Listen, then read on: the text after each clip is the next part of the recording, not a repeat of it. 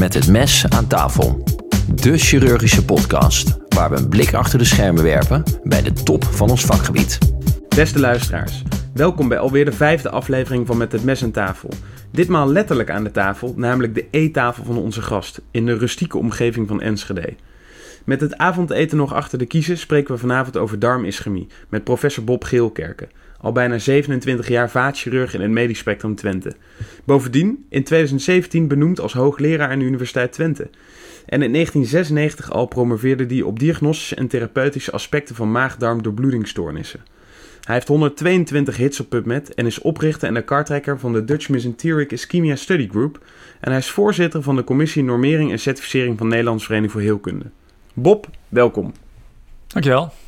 Leuk dat jullie de reis naar eh, het mooie Twente hebben gemaakt. Ja, allereerst dank voor het avondeten. Uh, mooi om na een uh, lange dag in Tilburg en in uh, Amsterdam en 188 kilometer rijden hier te mogen aanschuiven. Um, ja, voor de luisteraars, ik denk dat de dichtstbijzijnde buurman ehm, nou 500 meter verderop woont. U heeft samen met uw vrouw een eigen paardenmanege en weilanden. je kunt je je bijna niet voorstellen dat mensen ook nog op 50 meter, vierkante meter in Amsterdam willen wonen. Um, kunt u eens vertellen waar je bent opgeleid en opgegroeid en hoe je zo in de chirurgie terecht bent gekomen. Ja, ja graag. Ik ben uh, geboren en getogen Gouwenaar, echt een Westerling. Um, en ik heb uh, daar in Gouden twee lagere scholen uh, mogen doorlopen. Um, later kwam ik erachter dat je me toch wel een beetje moet motiveren en, en moet stimuleren. Wil je mij een beetje in de hand kunnen houden. En dat lukte nog niet op de eerste lagere school. Um, dus dat zijn mooie, mooie lessen waar je achteraf van kan, kan leren. Uh, de middelbare school uh, heb ik ook in Gouden mogen doorlopen. Rijksscholengemeenschap was een gecombineerde HAVO-VWO-opleiding. Uh, um, en ja, er waren wel heel erg leuke medeleerlingen op de HAVO die naar de HAVO gingen. Dus, en ik hoefde voor de HAVO niks te doen. Dus dat zag ik helemaal zitten. Dus ik wilde naar de HAVO. Maar dat kon in die tijd nog, dat mijn vader met de rector ging praten. Van, dat zag hij toch niet zitten voor mij. Um, dus hij moest naar het ateneum. En dus ben ik blijven zitten. En dat ik voldoende punten had voor de HAVO.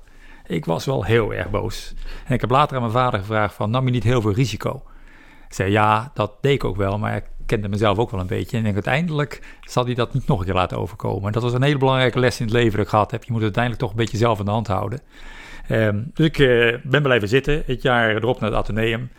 En ja, een van mijn levensboodschappen, alles heeft toch wel zijn, zijn, zin en achteraf uh, heel veel nut. Want ik ben daar mijn levenspartner tegengekomen op het ateneum. En die was niet op de haven geweest. Um, dus naar, de keurig naar uh, zes jaar of zeven jaar ateneum. Um, wilde ik heel graag geneeskunde gaan studeren. En waarom? ja, er zit nogal wat geneeskunde in mijn familie. mijn vader was chirurg. Ik heb hem overigens bijna niet meegemaakt als praktijkchirurg, maar als een heel ander vak was de, enige, de eerste en enige chirurg in Gouda toen hij startte. Dat was nog algemeen chirurg? Was, ja, en dus ook bevallingen en uh, neurochirurgie en alles deed hij ongeveer. Oh, uh, maar dat was nog de tijd dat een maagperforatie s'nachts opgenomen werd neergelegd om te kijken wat er gebeurde. En dan dat opereren was wel een beetje riskant. Ja. aneurysma's kwam niet voor, werd helemaal niet gedaan. Dus een heel ander vak. Um, hij is helaas uh, overleden toen ik 21 was. Dus ik heb nooit echt met hem kunnen praten over het, wat ik meemaak in het vak, maar zeggen, hoe het veranderd is. En een van mijn uh, dingen waar ik geleerd, ik heb het nooit verteld, dat ik het ambitie had om chirurg te worden. En dat vind ik jammer. Ja. Want ja, ga ik hetzelfde als hij doen, en dat doe je toch niet. En, uh, dus dat vind ik, dat ik op de dag van vandaag jammer dat ik nooit hem heb kunnen vertellen dat ik eigenlijk dezelfde ambitie had als hij. Ja. Dus toen uh, geneeskunde, en daar heb ik ook weer erg geluk gehad. Aan het eind, ik wilde chirurg worden. Ja, en als je chirurg wordt, heb je meer kans als je in een academie of bij een groot opleidingsziekenhuis in een chirurggroepje kooschappen doet, dan bij als je in, een heel leuk klein perifere ziekenhuis zelf eh, bijna blinde darm mag verwijderen.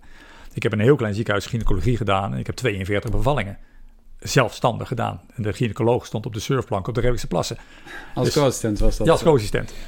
Uh, dat, die kans heb je in een academisch ziekenhuis niet. Maar ik heb mijn bewust mijn kooschappen gedaan in Erasmus. En aan het eind mag je dan uh, uh, examen doen. En dan mag je ook een heel klein beetje vragen bij wie. En ik heb toen, ja, dan maar bij de professor, de professor Jekel. Dat was een absolute, is, was een absolute grootheid.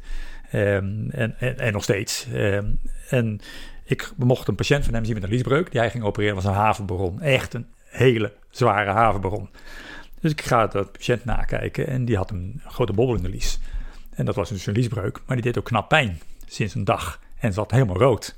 Ik denk, jezus, dat is, een, dat beklemde liesbreuk. En dat kan wel eens een echt probleem zijn. Dus ik kijk hem snel na, ga terug naar de, professor, naar de secretaresse en professor om aan te melden dat ik mijn examen wil doen. En ik zeg, ja, ik moet eigenlijk professor ook wel nu spreken, want ik denk dat het een acuut probleem is. Ja, dat, dat kan niet echt, want hij is in overleg. Ja, maar eh, hij, ik moet hem echt nu spreken. Nou ja, doe de deur maar open. Hij zit hiernaast. Ik deed dus de deur open en er zat dus de hele seniorstad vergaderen met elkaar.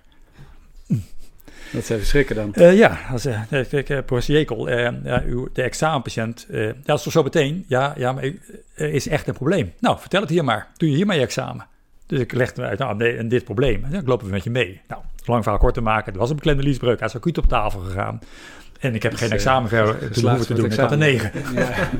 Ja. dus je moet ook een beetje geluk hebben weer. Ja, ja. Um, dan is je rest, ja, het loopt maar door. En uh, dus ja, het, een loopbaan van mij die zit met toch redelijk geluk aan elkaar.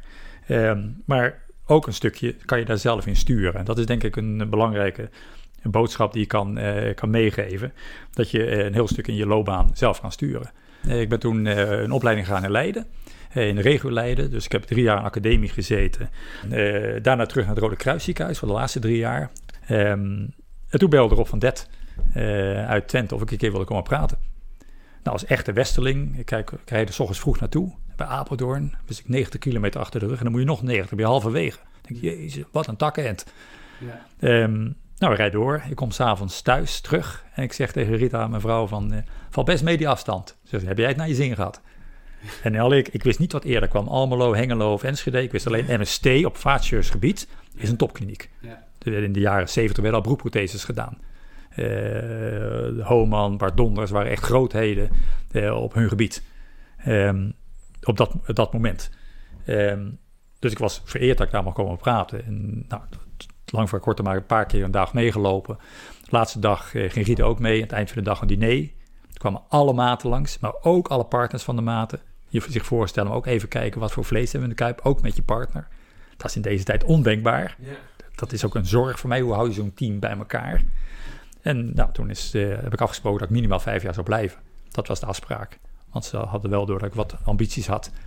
En dus afspraak je minimaal vijf jaar blijft. En nooit meer gegaan. En dat is iets uit de hand gelopen. Ja, ik ben, ben nu bij de inleiding zei 27 jaar. Dus, uh. onderwerp. Onderwerp. Onderwerp. Onderwerp. Van de week. Uh, wat we de komende 45 minuten graag willen bespreken zijn de oorzaken van uh, darmischemie, arterieel, veneus en uh, andere oorzaken. De symptomen die je daarvan krijgt, de diagnostiek daaromtrent en de behandeling, zowel medicamenteus en operatief. Uh, en om uh, meteen maar met de deur in huis te vallen, is de darmischemie nou een vaatprobleem of een GE-probleem? Patiëntenprobleem. Ah, oké. maar wie is de probleemeigenaar naast de patiënt? Of over de patiënt? De specialist die er verstand van heeft. Oké. Dus en dat... is soms helemaal niet de vaatchirurgie en ook regelmatig totaal niet de GE-chirurg. Ja, dus het uh, een beetje tussen, daartussenin zal het, zal het liggen. Nou, dat is wel een mooie. Ja, we zijn nu, en daar zijn we heel trots op. Eh, en dat ben, ik ben een lid van die darmischemie werkgroep. Eh, maar we, ik ben dus in 95 naar Twente gekomen. Gepromoveerd uh, in 96 op de chirurgische aspecten van darmischemie. En hetzelfde jaar kwam Jeroen Kolkman, maagdarm leverarts. Ik zeg altijd schekscherend tegen hem. Dat zijn internisten die ook nog iets met hun handen kunnen. Maar verder zijn het gewoon, ze denken als internisten. Um, die kwam ook naar Twente toe en is gepromoveerd op de interne aspecten van maag-darmischemie. Ja, en dan komen het in het land van blinden komen er twee eenogen bij elkaar. Uh, en dat is dus echt uit de hand gelopen tot, tot een werkgroep en nu met 450 verwijzingen per jaar. En mijn proefschrift gaat over 30 patiënten over 30 jaar lijden. Nu hebben we de 450 per jaar met meer dan 100 interventies per jaar. Um, en als voorbeeld, de mortaliteit bij de acute darmischemie was 60 tot 80 procent. En dan praat ik over de echte dreigende darminfarct, de echte lastige patiënten, die is bij ons nu onder de 20. Um, door allerlei ontwikkelingen in die werkgroep. Dus ik ben een van de leden van de werkgroep met, uh, met uh, Kolkman, maar ook heel belangrijk daar de defensieradiologen, maar nog belangrijker de keten, de kliniek en iedereen weet waar die over praat. En als voorbeeld, er werd een patiënt bij ons opgenomen met een heupfractuur en die had twee, drie jaar daarvoor een stent gehad in de AMS wegens darmischemie. Iedereen bij ons weet wat dat, wat dat inhoudt. En die kreeg de dag na de heupoperatie plotseling diarree. En toen de verpleegkundige zei toen met de visite, zit de stent niet dicht? En het is ja. Als je wacht tot die patiënt de peritonitis heeft, en even later zijn bloedige diarree, dus een dreigend darminfarct, je wacht tot de peritonitis heeft, dan was ze dood. En bij ons was het een half uurtje later, ze op de angiokamer, gerekanaliseerd. En ja, een dagje moeilijk en dan gaat het goed. En dat, dat is heel mooi, dat die keten, dus iedereen, het hele team, ook de verpleegkundige, ook de interventieuroloog, maar ook bij de poort SCH-arts, allemaal weten wat we moeten doen. Krijgen we erin aangemeld. Ik hoef nooit IC te bellen, zelfs in COVID-tijd niet. Heb je een plek? Ik doe het wel. In principe het is netjes, maar het hoeft niet, want wij zijn altijd open voor darmischemie. Tenzij er een totale code rood is voor het MST, daar kan niemand niets meer in. Ja, in ja. alle andere gevallen is, zijn wij voor het land beschikbaar voor maagdarmischemie. Maar, want, want als we nou heel even, heel even teruggaan naar eigenlijk de, de allereerste basisvraag. Wat, uh, wat is darmischemie nou eigenlijk? Um, zoals wij hier aan tafel zitten, hebben we allemaal, alle drie, hebben we mucosale ischemie. De top van de villus van de darm, het is een eindarterie, de top van de villus is chemisch. Dus als je ons met zuurstof de darm gaat beademen, groeit die villus maar door en dan groeit de darm dicht. Dat was een keer bij varkens gedaan en dan krijg je uiteindelijk een dichtzittende darm doordat de villi veel te lang worden. Um, dus zoals we hier zitten is darmischemie normaal. Dus je hebt functionele darmischemie, dat wil zeggen dat je iets meer mucosale ischemie krijgt en daar kan je klachten van krijgen. Dat is wat ons betreft de eentaks darmischemie. En je hebt echt de klassieke anatomische darmischemie, dat wil zeggen de twee- of de drietakker. Dat is de transmurale of dreigend transmurale ischemie. Dat kent iedereen uit de leerboeken en dat is relatief zeldzaam. Echt zeldzaam. Het komt vaker voor dan zovascarcinoom en het komt vaker voor dan het gerupteerde aneurysma. We elke avond 72 vaatjes in het land zitten te wachten op de ene die komt. Nou, dus is het dan altijd een arterieel probleem? Um, nee, je hebt 0, 1, 2, 3 takkers en je hebt de verneuzen. Veneus is zeldzaam. En dat is, die is, het heet wel acute mediale trombose, maar die doet er meestal dagen tot weken over. Mm -hmm. En je hebt nu de arteriële vorm, de acute mediale embolie, atrifibrillatie, pam in de AMS dichtzitten. Je hebt geen collateralen en dan heb je een acute buik. Ja. Als je dan heel snel bent, dat zijn de beste, die los je heel makkelijk op. Um, en je hebt de chronische. Dat wil zeggen op bestaande atherosclerose met al dichtzittende celiaca bijvoorbeeld en een subtotale stenose of stenose van de AMS krijg je nu ook een stenose van de mesentérica inferior, die de, de grote collateraal was. Mm -hmm. En als dan die half dicht gaat zitten, dan krijg je dus een acute en chronic. En als je dat verhaal goed uitvraagt bij die patiënten, hebben ze allemaal al maanden tot jaren klachten. Heel vaag. En dat zijn de moeilijkste. En zijn er nou over het algemeen allemaal klassieke vaatpatiënten, roken, diabetes, uh, hypercholesterolemie? In de klassieke leerboeken intestinaal, relatief jonge vrouw, 30, 35, 40 jaar, met een, geen atherosclerose en dichtzittende origo van de AC en AMS. Daar komen er een paar per jaar van Nederland voor. Um, dat zijn niet de klassieke vaatpatiënten, die hebben ook bijna geen atherosclerose. Mm. Um, maar de, het overgrote deel wij behandelen zijn de oudere 60, 70 plussen met atherosclerose. Gewoon eindstadium atherosclerose en het hartinfarct is veel minder ernstig dan een dreigend darminfarct. Ja. Het is een veel, de atherosclerose in darm is een veel vergaande vorm van dit probleem dan het hartinfarct bijvoorbeeld. En zijn nou, uh, je had het net over uh, 0, 1, 2 en 3 tax uh, lijden. Um, kun je daar wat meer over vertellen? Is dat, zijn alle vaten, de truncus de AMS, de AMI, allemaal even gevoelig voor atherosclerose en, en uh, origostenosis? Um, of is dat, verschilt dat? En heeft dat nog klinische uh, consequenties? Ja, het verschilt zeker. De uh, in het distale deel van de aorta komt veel vaker voor. En de AMI is vaak afgesloten als onderdeel van, aneurysma, van een aneurysma aorta. Met allerlei trombes en is die vaak al afgesloten. En het is de kleinste. De belangrijkste darmsaga, daar is consensus tussen de experts over. Er is geen bewijs over, maar wel consensus in de richtlijnen. Um, uh, en de richtlijn heeft een hele, hele zware Nederlandse inbreng. Uh, is consensus over dat de meeste superior is de belangrijkste. Dus die proberen ook echt open te krijgen. Als we iets doen. Maar de IMA alleen open is al voldoende. Daar kan je mensen door de acute fase mee helpen. Zeker als zij een acute chronic waren, waar uiteindelijk die AMI als laatste dicht gegaan is. Maar kan je het dan zo zien dat het van onder naar boven eerder dicht gaat zitten? De eerste AMI, uh, dan de AMS en minste kans dat de truncus uh, helemaal occludeert? Nee, want de truncus uh, uh, zit nog eens een keer dicht wegens een Sulica-bandje wat niet herkend is. Die, ja, je, je, had het over het, het, ligament. Um, ik, ik heb het idee dat dat voor sommige mensen toch ook wel een beetje als hocus pocus gezien wordt. Uh, en een beetje uh, een, een, een, een vage diagnose is. Misschien ook omdat het zo moeilijk te stellen is. komt het nou veel voor en is dat een, eh, iets wat, wat over het hoofd gezien wordt eh, in Nederland? Absoluut, daar ben ik van overtuigd. Eh, Komt dat nou veel voor? Is dat eh, klinisch relevant? Ja, wij denken ongeveer zo'n 400, 500 vrouwen per jaar in Nederland. Groot als vrouwen, ook mannen, maar groot als vrouwen hebben het. Ehm, eh, is klinisch relevant? Ik mag zijn eh, naam gebruiken. Ik heb dat eh, ook recent weer aan hem gevraagd. We hadden een zeer bekende Nederlandse professional wielrenner... die in, in een professionele tourploeg de sprint aantrok trok als laatste man in het treintje van zijn kopman. En zijn kopman won heel vaak, was een, een zeer goede sprinter. Die laatste man aantrok was Tom Velers. En Tom Velers kon, met de tour, kon eh, klassiekers winnen en ook voor, de, voor zijn kopman die sprint aantrekken. Maar in de Tour de France, na één week, ging die, de tweede week had hij het moeilijk en de derde week viel hij uit. Hij kon eigenlijk niet eten tijdens het wielrennen en de pal na niet. Want wat uh, kreeg hij buikpijn? Buikpijn en diarree en, en, en, en, en, en echt abdominale discomfort. Hele vage klachten, maar abdominale discomfort. En dat hield in dat hij geen energie meer had aan het eind van die derde week. En dan kon dus ook, hij was niet meer waardevol. We hebben hem op de fiets gezet. Nou, ongelooflijk de wielrenners trappen qua energie. Maar hij maakte diepe en diepe ischemie. Iedereen die heel erg door het, door, door het gaatje gaat, maakt darmischemie. Maar hoe Kijk, hadden de- jullie dat gemeten? Op de, op de fiets met een tonometer. Dan meten we de CO2-concentratie in de maag. Ja. Dat is een representant van de CO2-concentratie in mucosa. En een hoge CO2 is in principe eh, anaerobe glycolyse. Ja. Het is met lactaat en omzetting te maken met moeilijke formules waar ik hoor te weten, maar ook niet allemaal niet aan mijn hoofd ken. Maar uiteindelijk is dat een maat, en dan bij ons ontwikkelde tester, een gevalideerde maat, maat voor toegenomen mucosale ischemie. Een soort afkapwaarde.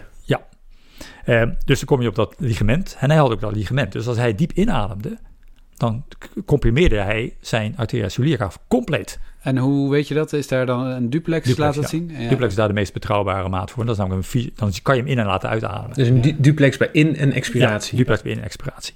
Eh, in een nuchtere toestand, eh, dat is onze standaardtest. En met 90% van de mensen kan je hem goed zien. En als je het goed kan zien, is die bijna 100% accuraat. Dus bij hem kon je het goed zien. En nou, we spreken met hem, ja, dat zou de oorzaak kunnen zijn. Ehm, en wij eh, adviseren dan scopisch dat bandje door te nemen. Ja, ja, het is een beetje lastig wanneer dat kan. Want in de winter moet ik hard trainen en, dan heb ik de klassiekers. Maar het kan laatste week, net na de Amsterdam Gold Race, dat is gewoon de laatste week van april. Dus begin mei kan het. En dan kan ik mooi de Tour de France meedoen. Mooi. Nou, lang vaak kort te maken. We hebben een release gedaan bij hem, probleemloos gegaan. En in de derde week juli, op de Tour de Champs-Élysées, trok hij de sprint aan voor zijn kopman. Dus Jeroen Koopman ik zaten in het MST en hij daar op de, op de Champs-Élysées te juichen. Yes! Wat goed. Het Ja. was raak. En dat is wel heel erg mooi. En dat laat zien, jullie vraag, komt het vaker voor? Het komt veel vaker voor dan we denken.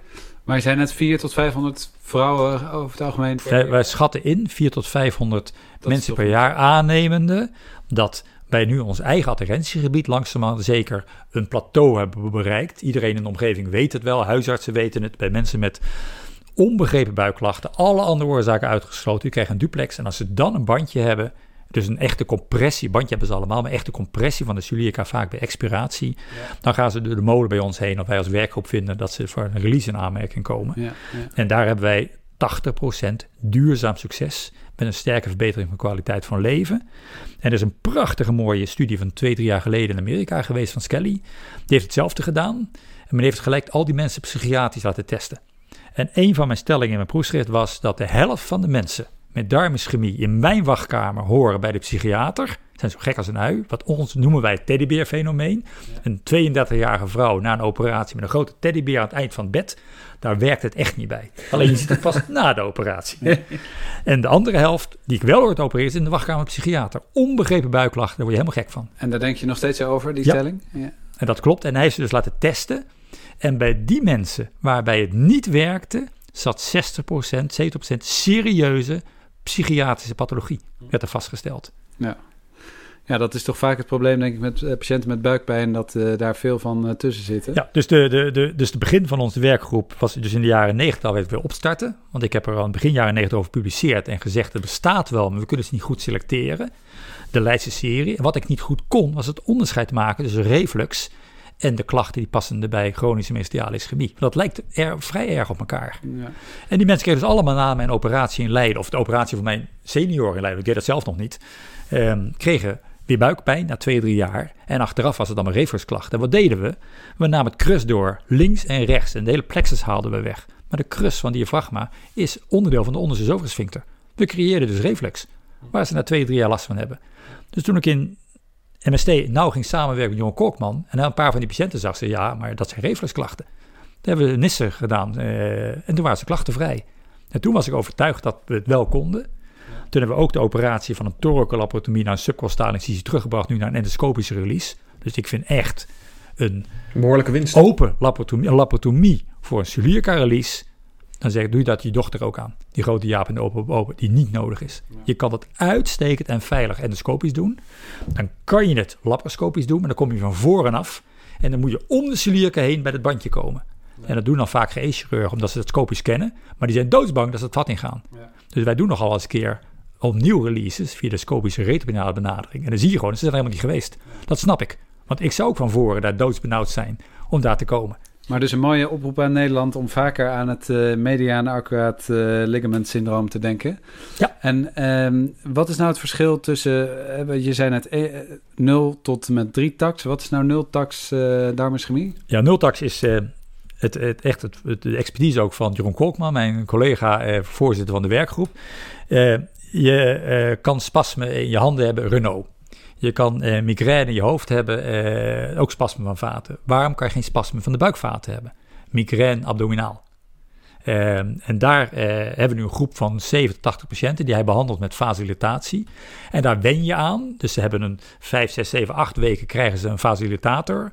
En daarna een week niet. En dan starten ze weer opnieuw. En die mensen hebben veel minder buikpijnklachten. En dat zijn dus alle mensen waarbij de celiaca, de AMS en de AMI open is, maar een positieve tonometrie hebben.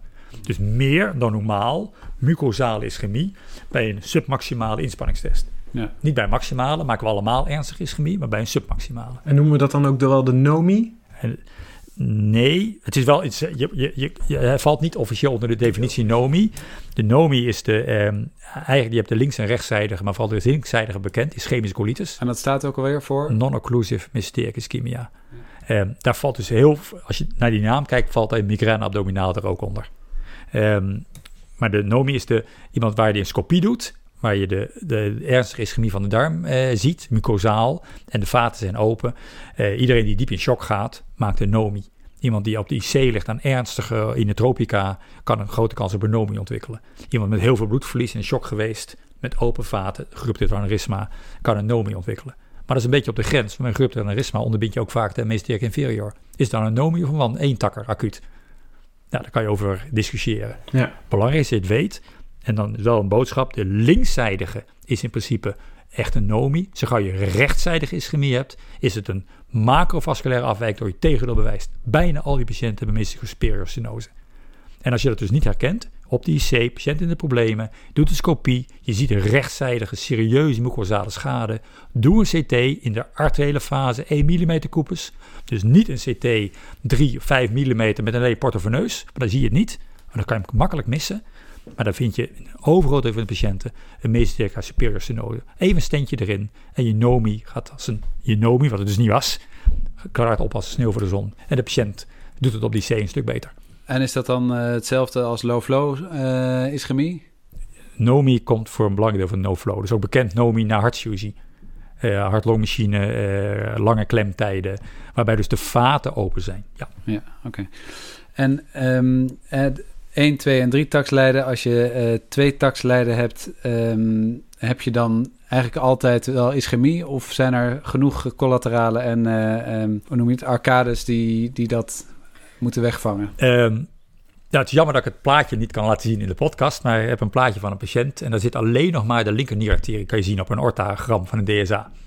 Uh, dus die mist de rechte nierarterie, mist de celiaca, mist de superior, mist de inferior. als je heel lang wacht, zie je via de inter, uh, hypogastrica, via rectale vaatjes, uiteindelijk heel langzaam zeker de ijzer aanvullen.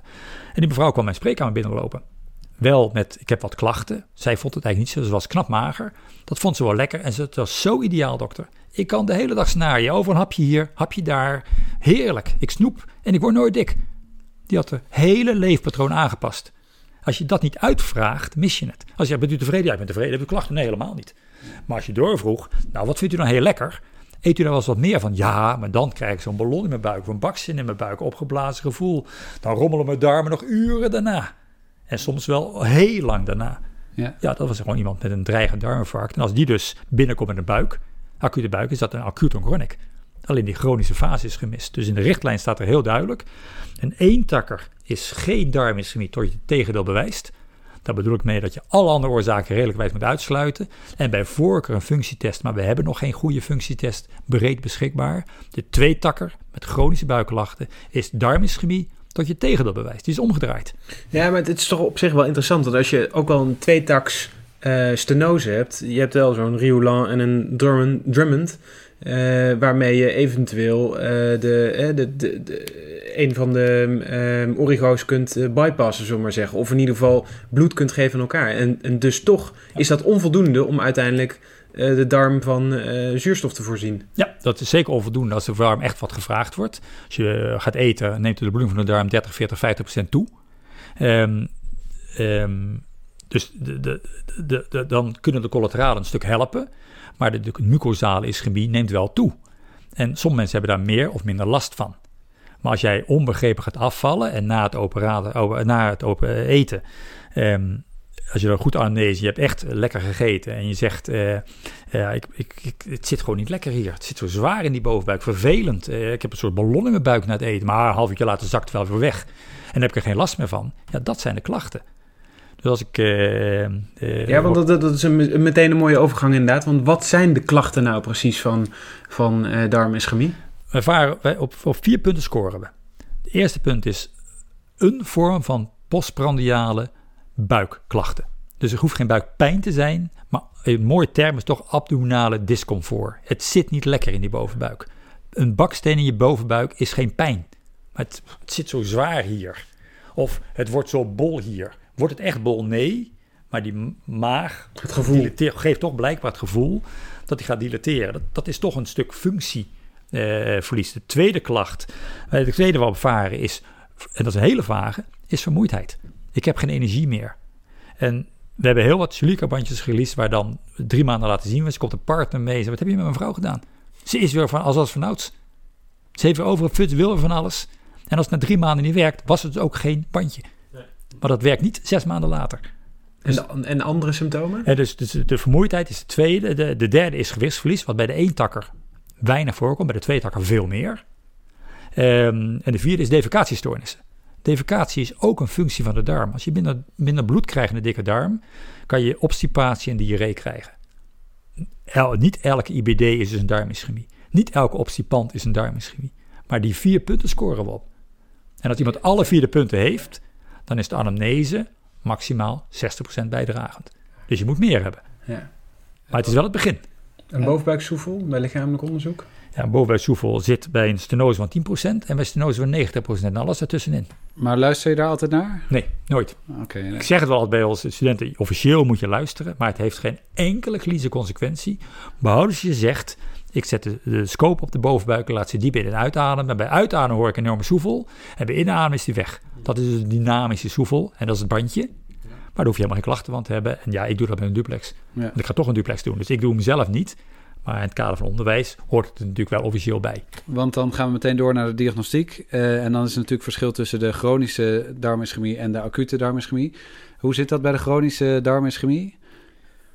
Chronische darm, eh, darm is dus mooi, je hebt de tijd. Dus neem de tijd voor die anamnese. Vraag, wanneer bent u, eh, kon u voor het laatst helemaal normaal eten wat u allemaal wilde? Wat is uw lievelingsmaaltijd? Eet u dat nog heel vaak?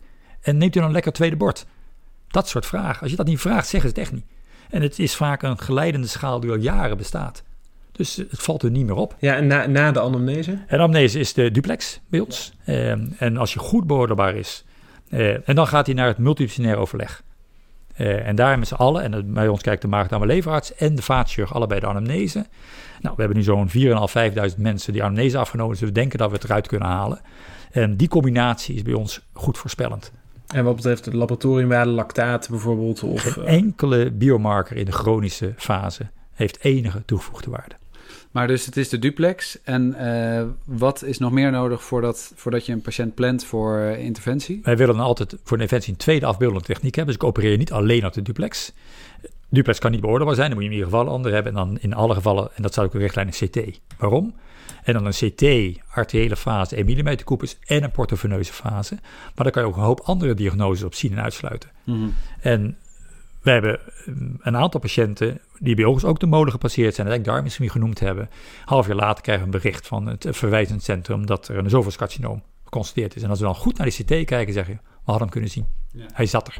Ja. Ook toen al. En ook dan, eh, onder in die esophagus, het valt zwaar, het blijft zitten, vol gevoel. Ja, Hè? precies. Het lijkt erop hoor. En natuurlijk is het onbegrijpelijk dat je een darmischemie verwisselt met een zovelscarcinoom. Ja. Maar ook in ons centrum gebeurt dat.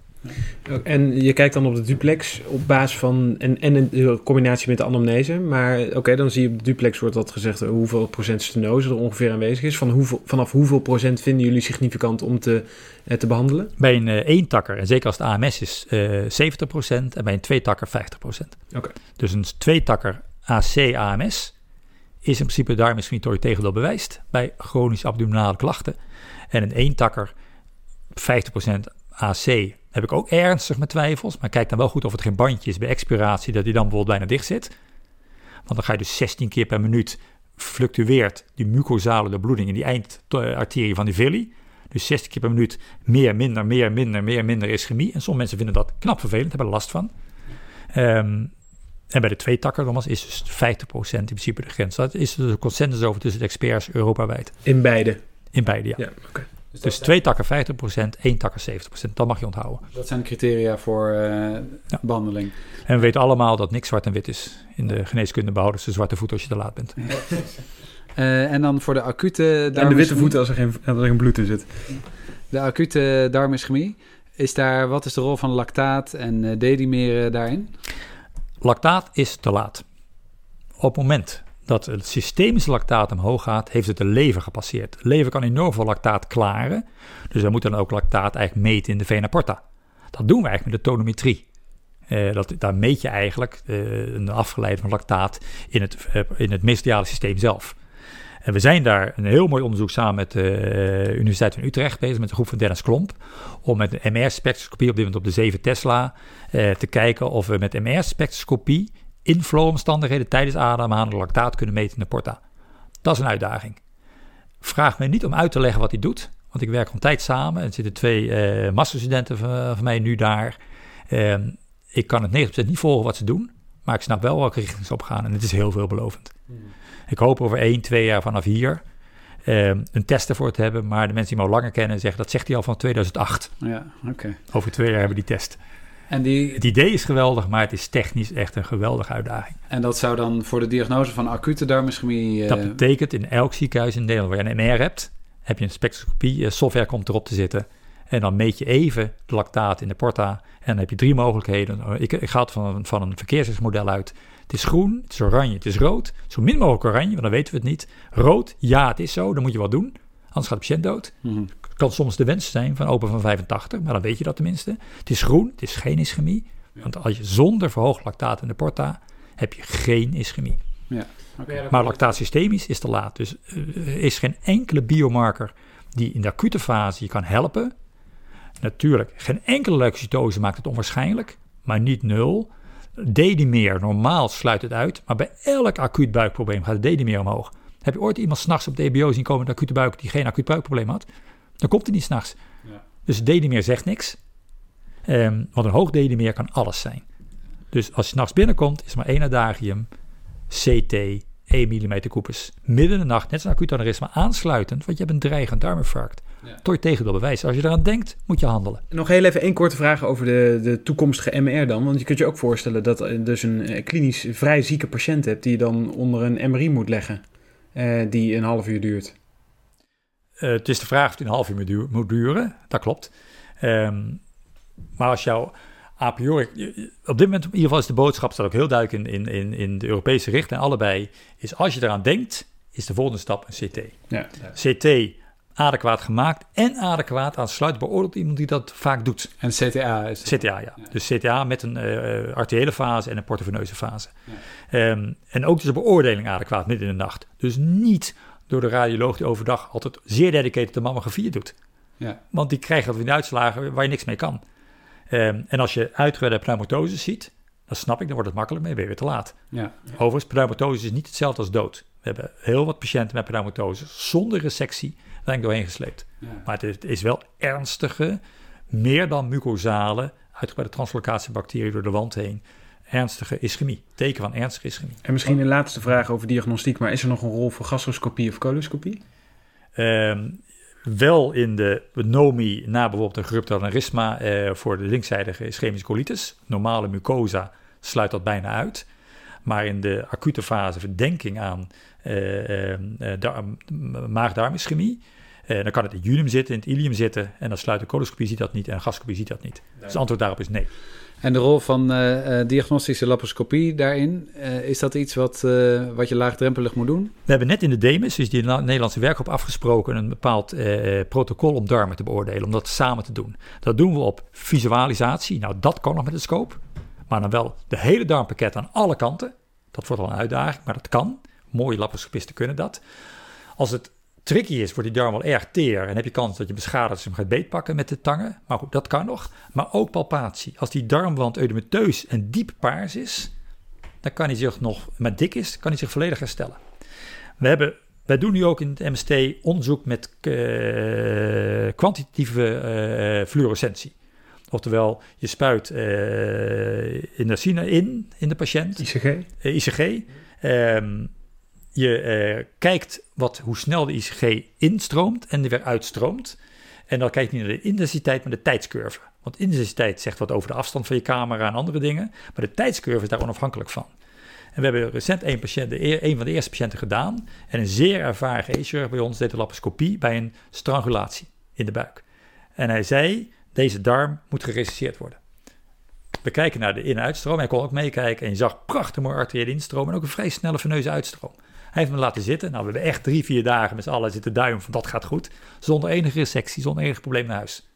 Het beoordelen op scopiebeeld is echt adequaat beoordelen, is nagenoeg onmogelijk. Het is zien, voelen en een dopplersignaal. Dat zijn die drie dingen. Voelen en dopplersignaal. Ja, dat zijn de drie dingen die bij ons in, nu in de landelijke werkgroep hebben ontwikkeld. En dat hangen we naast de fluoroscopie. En we gaan eens kijken hoe we met die drie dingen landelijk uitkomen. En dat is net nieuw. Maar vind je dan dat de laparoscopist die laparoscopie had moeten doen? Nee, kan ik heel duidelijk zijn. Als je de diagnose gaat stellen met een laparoscopie, vind ik onjuist. De reden daarvan is, en dat is ook heel duidelijk in de richtlijn, je moet eerst een CT maken. En nou zie je, eh, heb je een ECG. Eh, Je pijn op de borst, je hebt ECG, je hebt duidelijke ST-depressie of eventueel als vlaggen. Ga je dan eerst de linker ventrikel of ga je eerst de coronaire open proberen te maken?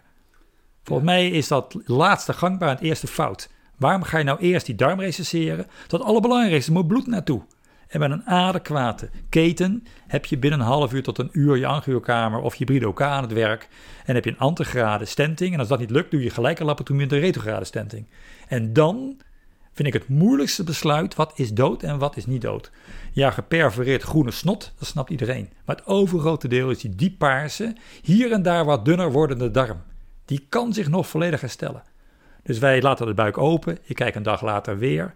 En als ik op de angiokamer een patiënt met een eindstadium acuut onchronic eh, re- revasculariseer, dan probeer ik 12, 24 uur die laparotomie uit te stellen. En niet een laparoscopie, want de laparoscopie is één van de drie pijlers, kan je maar zien. Hooguit kan je het zien, maar je kan het niet voelen en je hebt geen dopplersignaal. Dus wij doen dat echt niet. Wij doen geen laparoscopie voor darmischemie. Ja, dat brengt ons inderdaad dus op de operatieve behandeling.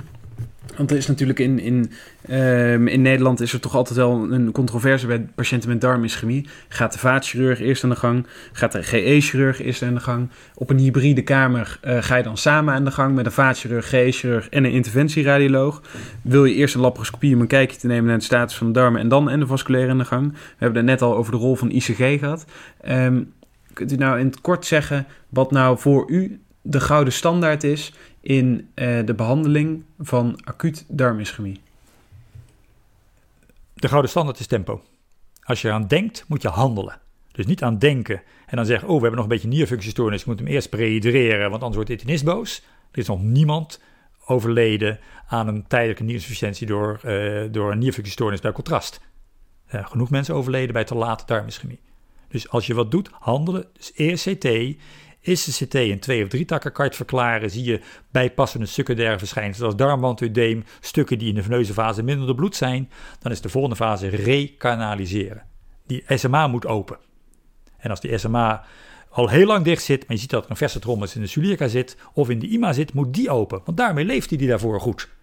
En dat is op de angiokamer of de hybride OK door een daarvoor adequaat ervaren persoon.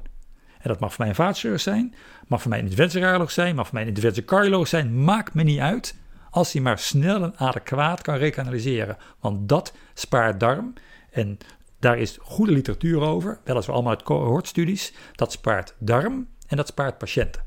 Als je het andersom doet, heb je meer, minder darm, meer short bowel en minder overlevende patiënten. Wat is dan de rol dat eh, bijvoorbeeld eerst de GE-chirurg met de laparoscopie een kijkje neemt om te kijken van wat is de kleur van de darmen, voordat uh, als het helemaal zwart is, ben je klaar? Bij ons komt de GE-chirurg, de laparoscopist, niet in vragen tot eventueel de tweede, derde dag, dat we bij de second look eventueel de darmen weer gaan anastomoseren. Ik maak heel weinig darmanastomoses. Waarom zou ik het dan in een geplande setting plotseling gaan doen? Dan doe mijn g mee. En die maakt dan de, de anastomose duodenum of het colon, want dat is zijn dagelijks werk. Maar bij de acute beoordeling heeft hij in mijn visie totaal geen plaats, tenzij hij zeer ervaren is in het adequaat beoordelen van die darmen. Dat kan, maar dan moet hij een laparotomie doen. Hij moet ook zijn handen gebruiken. Oké, dus er is geen rol voor een laparoscopie bij acuut darmischemie. Bij laparoscopie kan je alleen de buitenkant zien. Dus je kan alleen transmurale ischemie zien. Mucosaal of ernstige mucosale ischemie zie je al niet. Dus als de patiënt helemaal onderuit gaat, dan is er dus transmurale ernstige ischemie. En dan moet je hem beoordelen met je vingers. En dan met de scope kan je dat onvoldoende doen. En je ontkomt niet aan de laparotomie of je bent te vroeg. Dus eigenlijk is alsnog een, de acute fase is eigenlijk alsnog een joint venture tussen iemand die endovasculair heel goed uh, de SMA kan revasculariseren en een GE-chirurg die een laparotomie doet. Een zeer adequate intensive care waar ze heen gaan, waar je ze nou resusciteert, al vaak resusciteren op de angiokamer. Want op het moment dat die porta weer open, dat die AMS open gaat, krijg je een enorme hoeveelheid eh, zuur en andere rotzooi uit je darm in je portalen en dus in je lever. En dus een acute shocklever. Je ziet ze soms onderuit gaan aan de naald, aan de, aan de stent beter gezegd. Dus dan start je al. En onze intensivisten weten ook, wij doen, stellen die laparotomie het liefst uit eh, 12 uur, 14 uur, 20 uur. Maar als ze een peritonitis hebben of ze hebben toename in tropica behoeftig, dan ontkomen wij niet aan laparotomie. Maakt het mij niet uit of dat een vaatchirurg is of een uh, abdominaalchirurg, als hij maar ervaring heeft in het beoordelen van darmen. En diep blauw, diep zwart is reversibel. Dus kijk het vandaag en morgen weer. En als je dat achteruit ziet gaan, dan heb je wel een sterk argument om te recenseren. Maar de eerste stap is dus op de angiokamer, niet op de hybride OK. Mag allebei. Ja. En idealiter is een hybride OK met anesthesist en alles in zijn eigen domein. Uh, dat, dat, ook in ons huis is de angiokamer, is de bewaking toch wat moeilijker ja. dan op de hybride OK. Maar dat, dat, uh, dat is allebei goed.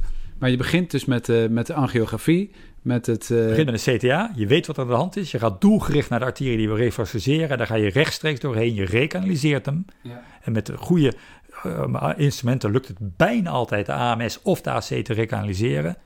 Uh, dus ook eventueel via een piertechniek, dus uh, uh, in het extraluminale lumen terechtkomen en weer terug in het ware lumen.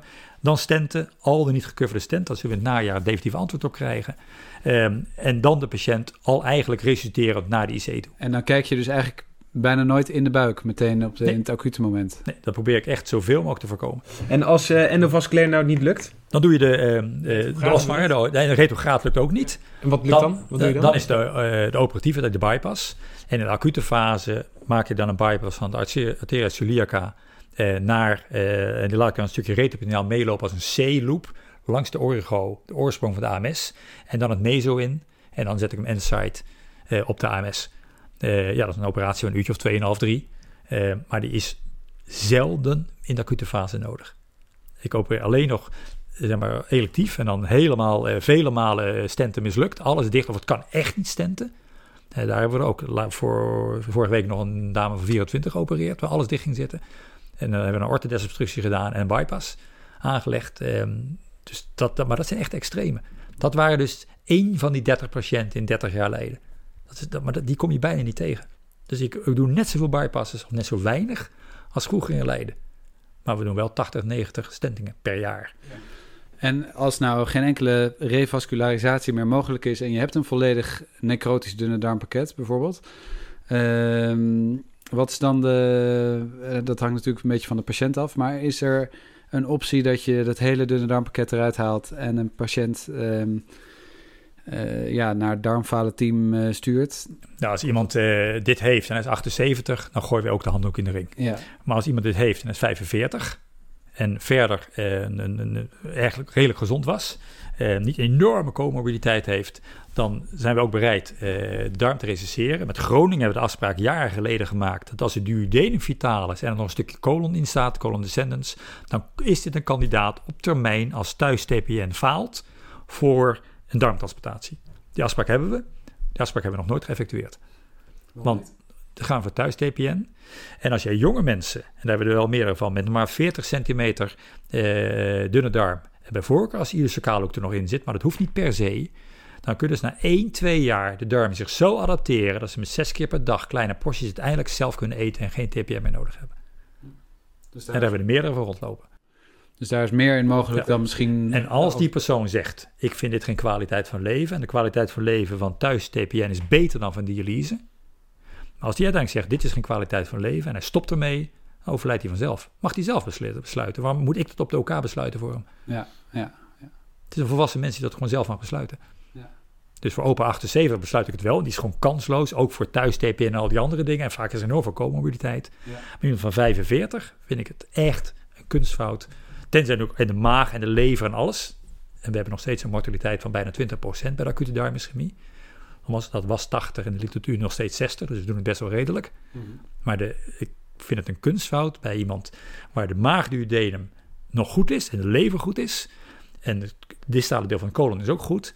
Wij stapelen het af, zetten het evenveel aan elkaar als dat kan in de tweede sessie.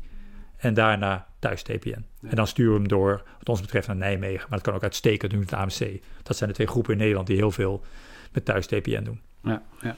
En de chronische eh, darmischemie, de behandeling daarvan, ja, dat begint natuurlijk denk ik bij leefstijladvies en dieet. Eh er is een eh, zogenaamd Enschede-dieet, begrepen wij. We hebben darmrevalidatieschema, een negen-staps schema. Iemand die een angina pectoris heeft en je stent hem, kan je hem direct op de fiets zetten daarna. Maar Iemand die een hartinfarct had, zet je de volgende dag niet op de fiets. Ja. Wij zetten iemand met een darminfarct, ook al is hij hartstikke cachectisch en heeft hij drie maanden niet gegeten, niet de volgende dag aan de boerenkool, omdat hij zo cachectisch is. Daar kan die darm niet tegen. Dus daar bouwen we in negen stappen op. En negen stappen is soms vijf dagen en soms wel eens vijf weken. Ja. En ja, je kan na de revalidatatie TPN geven. Voor niet, want TPN gaat via de lever en dan krijg je intermediate stiel en dan krijg je ileocecaal hoekinfarcten. Het darm, het beetje bloed wat nog voor de darm was, gaat dan helemaal naar de lever toe. En dan kan je dunne darm niet tegen. Hebben wij proefondervindelijk in de eind jaren 90, begin jaren van deze eeuw ondervonden toen wij nog dachten, nou ze zijn erg cachectisch, we leggen ze even neer en we gaan TPN geven, want dat deden we bij zoveel ook. Ja. Was niet verstandig. En achteraf begrepen we heel goed dat dat niet verstandig was. Ja, oké. Medicatie, denk ik, eh, speelt dat nog een rol bij de... Ja, het is natuurlijk het, het adequate cardiovasculaire risicomanagement bij de mensen met atherosclerose, wat het overgrote deel heeft. Ehm, en, de, ehm, en verder de antistolling. En wij zijn heel eenvoudig. We geven al onze patiënten met een hoog risico eh, eh, reconstructie waar ze onder vallen, dubbeltar. Dus aan zes maanden Ascal en clopidogrel. Ja. Misschien dat er nu een plaats gaat komen voor de, de DOAX, dus de, de nieuwe eh, direct werkende antistolling.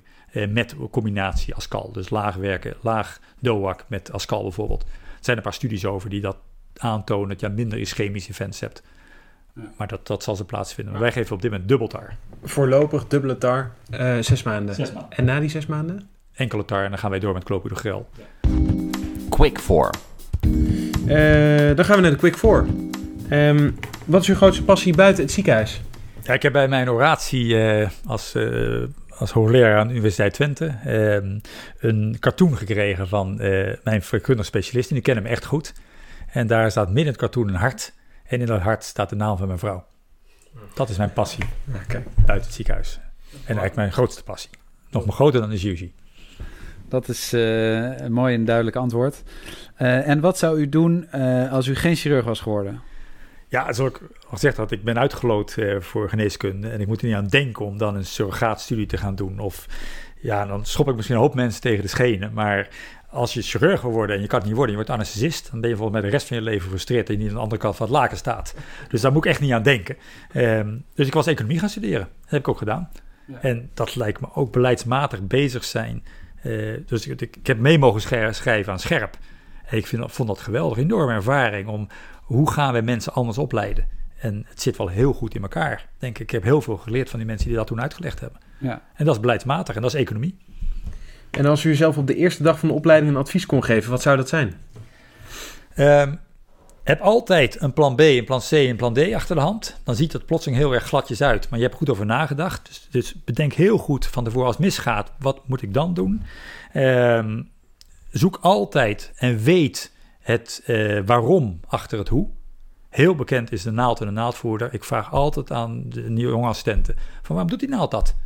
Waar, beweegt hij? Waar springt hij plotseling weg? Ik heb nog nooit een naald tussen zichzelf weg zien springen uit een, uit een pakje. Dus jij doet dat. En dat doe je dus met de kracht, je motor van je duimmuis en je pols.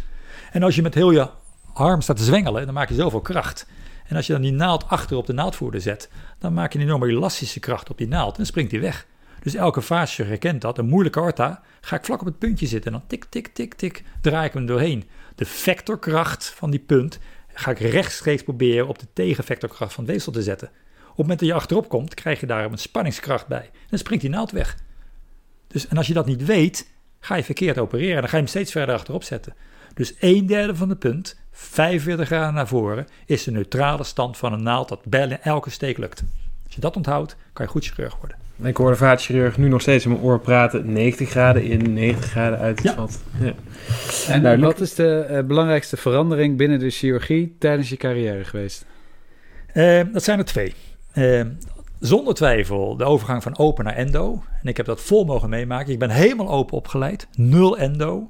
Ik heb heel veel open periviscerale orthochirurgie en renale chirurgie mogen doen. Wat ik op de dag van vandaag heel veel ja, baat bij heb. Want een klem supercellulair nierarterie even vrijleggen, even klemmen, dat is echt geen probleem.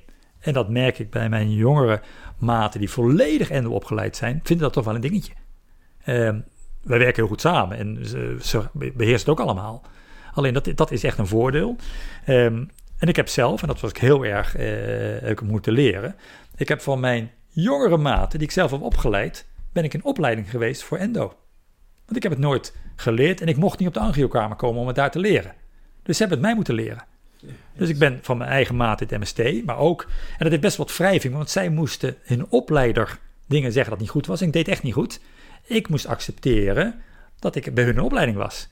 Dus ik heb, en dat is dan de tweede les die ik heb moeten leren. Ik ben van mezelf eigenlijk echt een havik. Ik hang een beetje boven het veld. En iemand heeft dat ooit zo beschreven. En dan weet je waar het heen moet. En dan zie je dat muisje lopen en bam, je valt er bovenop. Dat is heel goed voor het gezin als ze voeding moeten hebben. Je haalt een hoop muisjes binnen. Maar eh, het helpt niet altijd. Dus als je aan de rand van het bos gaat zitten als uil. En je zegt met enige regelmaat oeh, als mensen je wat vragen. Nou, dat is, veel, eh, dat is ook nog veel leuker ook. Dus ik heb twee dingen geleerd. Het endo van mijn maten. En het tweede is, ik heb ook die tijd geleerd om van de havikrol naar de uilenrol te gaan. kan ik iedereen aanraden dat jong te gaan doen. Duivelse dilemma's. De duivelse dilemma's. Ehm, nooit meer uh, uw gezin zien paardrijden of uh, nooit meer opereren? Nooit meer opereren. Kijk, dat was een hele duidelijke. Een weekend skiën of voor de drachtige paarden zorgen? Eén keer per jaar een week skiën. Oké, dus dan niet voor de drachtige paardenzorg? Gelukkig bevallen ze niet in de kerstvakantie. Oké. En we hebben net um, uh, uitgebreid gedineerd. Um, ondanks uh, uw zeer drukke beroep. En u komt om 21 uur s s'avonds thuis van dienst. Alsnog uitgebreid koken of toch McDonald's? Nou, zeker niet McDonald's, want daar heb ik echt een bloedhekel aan. dat, dat zeker niet. Uh, maar dan is een lekker broodje uh, met een, uh, iets erop ook uitstekend. Maar het staat bijna altijd klaar in de magnetron. Het lekkere broodje. Het, het lekkere eten. Het lekkere eten. Ja. En dan, je had het er net al over. Maar als je dan toch moet kiezen, liever een uil of een havik? De uilenrol, maar er moet wel een havik onder zitten. Alleen beetje oeh zeggen in de zijkant helpt ook niet. Maar je moet die balans zien te vinden. Maar als je moet kiezen, is de uilenrol beter dan de havik. En dan de laatste duivelse dilemma. Uh, liever een penthouse in een Nederlandse metropool of hier in de Achterhoek? Dat is een inkopper, hier in de Achterhoek. Duidelijk. En dit is trouwens Twente en niet de Achterhoek, maar dat leer ik jullie nog wel een keer. Dan gaan we naar het laatste onderdeel van de aflevering. En dat is namelijk eh, de, de uitsmijter. Ehm, wat wil je nog eh, als laatste toevoegen aan wat we besproken hebben? En, eh, of wat moet men onthouden aan, aan alles wat we, wat we net besproken hebben? Ja, dat was, dat was een, een vraag die ik hoorde van de vorige podcast. En daar heb ik over nagedacht. Eh, het allerbelangrijkste dat ik geleerd heb, je kan het nooit alleen. En ik, heb ook, eh, hoop ik duidelijk kunnen maken, ik heb altijd hulp nodig gehad. En heeft iedereen om uiteindelijk te komen waar ik nu ben. En natuurlijk moet je het ook zelf doen. Je moet die L zijn, je moet die Havik zijn, je moet die ambitie hebben. Maar je kan het nooit alleen. Je bent onderdeel van een team. En koester dat. En dat is ook heel gezellig. Ehm, het tweede is, een medaille heeft altijd een goede kant als je hem omdraait. Kan wel erg mopperen op iets, maar de andere kant is altijd een kans. Dus heb een plan B, heb een plan C. En dat zijn ook hele mooie zijden van een eh, medaille. En als laatste uitsmaarter, het, arc, eh, het uh, median arcuate ligament syndroom bestaat. En behoort geopereerd te worden via een endoscopische benadering, retroperitoneaal. En als je dat je patiënten niet aandoet, dan doe je je patiënt echt tekort. Dat was denk ik een prachtige afsluiter van een hele mooie aflevering. Uh, professor Geelkerk, ontzettend bedankt uh, voor deze inspirerende aflevering en het heerlijke eten natuurlijk, wat daarbij kwam. Um, en nou, we weten zeker dat de luisteraars hier veel van hebben opgestoken. Ja, heel erg dank. En het is zeer inspirerend met jonge collega's. Soms een beetje te mogen uilen en soms een klein beetje havik te mogen zijn. Dank voor jullie komst naar het mooie Twente. Dit was Met het Mes aan tafel. Deze podcast wordt mede mogelijk gemaakt door Johnson Johnson. Dank voor het luisteren en tot de volgende uitzending.